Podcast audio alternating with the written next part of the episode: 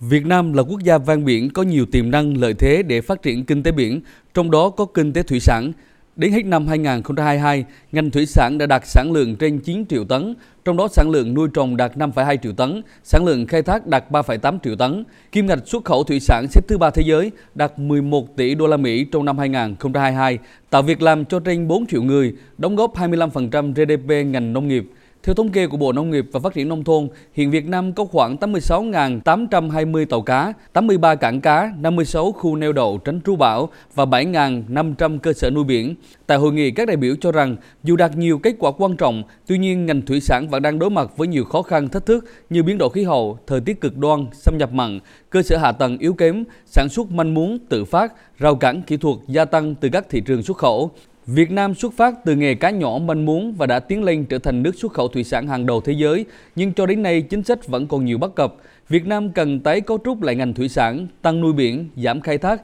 giảm áp lực lên nguồn lợi, kết hợp bảo tồn đa dạng sinh học và triển khai đồng quản lý trong bối cảnh biến đổi khí hậu và biến động thị trường rất phức tạp hiện nay. Hiện tại, nhiều địa phương ven biển, nguồn lợi thủy sản đang suy giảm, chất lượng khai thác suy giảm, đặc biệt đối với các loài cá có giá trị kinh tế. Một số ý kiến tại hội nghị nhấn mạnh tầm quan trọng của nghị quyết số ba mươi sáu ngày hai mươi hai tháng mười năm hai nghìn không trăm mười tám, hội nghị lần thứ tám Ban Chấp hành Trung ương Đảng khóa mười hai về chiến lược phát triển bền vững kinh tế biển Việt Nam đến năm hai nghìn không trăm ba mươi, tầm nhìn đến năm hai nghìn không trăm bốn mươi lăm, thể hiện tư duy tầm nhìn đột phá để phát huy thế mạnh từ biển đảo của nước ta, tạo nền tảng xây dựng phát triển đất nước ta trở thành quốc gia mạnh về biển, làm giàu từ biển. Theo Phó Giáo sư Tiến sĩ Nguyễn Chu Hồi, Phó Chủ tịch Thường trực Hội Nghề cá Việt Nam, chuyển đổi xanh và phát triển kinh tế biển xanh bao gồm nghề cá không chỉ là xu thế tất yếu toàn cầu mà còn là chủ trương nhất quán của Đảng và Nhà nước ta, được khẳng định tại nghị quyết số ba mươi sáu về chiến lược phát triển bền vững kinh tế biển Việt Nam đến năm hai nghìn không trăm ba mươi, tầm nhìn đến năm hai nghìn không trăm bốn mươi lăm.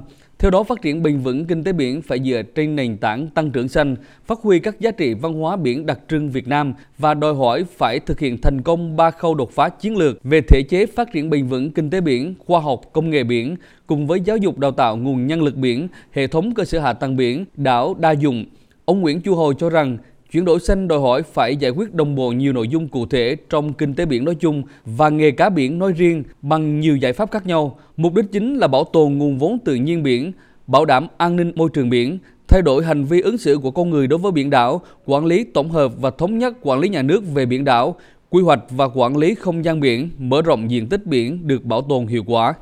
Vùng xanh là một trong những các cái nhóm giải pháp ưu tiên tạo một cái nền tảng lâu dài cho cái phát triển kinh tế biển xanh, đặc biệt là trong cái lĩnh vực nghề cá. Những cái vùng biển được bảo tồn, kể cả những vùng biển đã bị suy thoái hoặc suy giảm thì có thể phục hồi, cân bằng lại toàn bộ sinh thái và nguồn lợi dinh dưỡng trên toàn bộ vùng biển của quốc gia. Phát biểu tại hội nghị, ông Nguyễn Quang Hùng, Cục trưởng Cục Kiểm ngư nhấn mạnh, chống khai thác i u u cũng là một trong những nội dung để phát triển thủy sản bền vững, đặc biệt là đối với ngành khai thác thủy sản. Trên cơ sở đó, Việt Nam cần tái cấu trúc lại ngành thủy sản, tăng nuôi biển, giảm khai thác, giảm áp lực lên nguồn lợi, kết hợp bảo tồn đa dạng sinh học và triển khai đồng quản lý trong bối cảnh biến đổi khí hậu và biến động thị trường rất phức tạp hiện nay. Ông Nguyễn Quang Hùng, Cục trưởng Cục Kiểm ngư nêu bật giải pháp cần thiết phải nâng cao nhận thức và trách nhiệm của cộng đồng. Chính quyền các địa phương và các doanh nghiệp cùng chung tay để hành động, cùng nhau phục hồi nguồn lợi thủy sản, bảo vệ môi trường. Phát triển kinh tế xã hội với cái việc mà bảo tồn, bảo vệ nguồn lợi thủy sản, hướng tới cái tăng trưởng xanh cũng như phát triển ngành thủy sản bền vững. Nếu mà chúng ta bảo vệ được nguồn lợi thủy sản, chúng ta giảm được cái cường lực khai thác, chúng ta tăng cường nguồn lợi, bảo vệ sinh thái là một trong giải pháp bền vững để chúng ta gỡ cảnh báo thẻ vàng và chống khai thác i u u.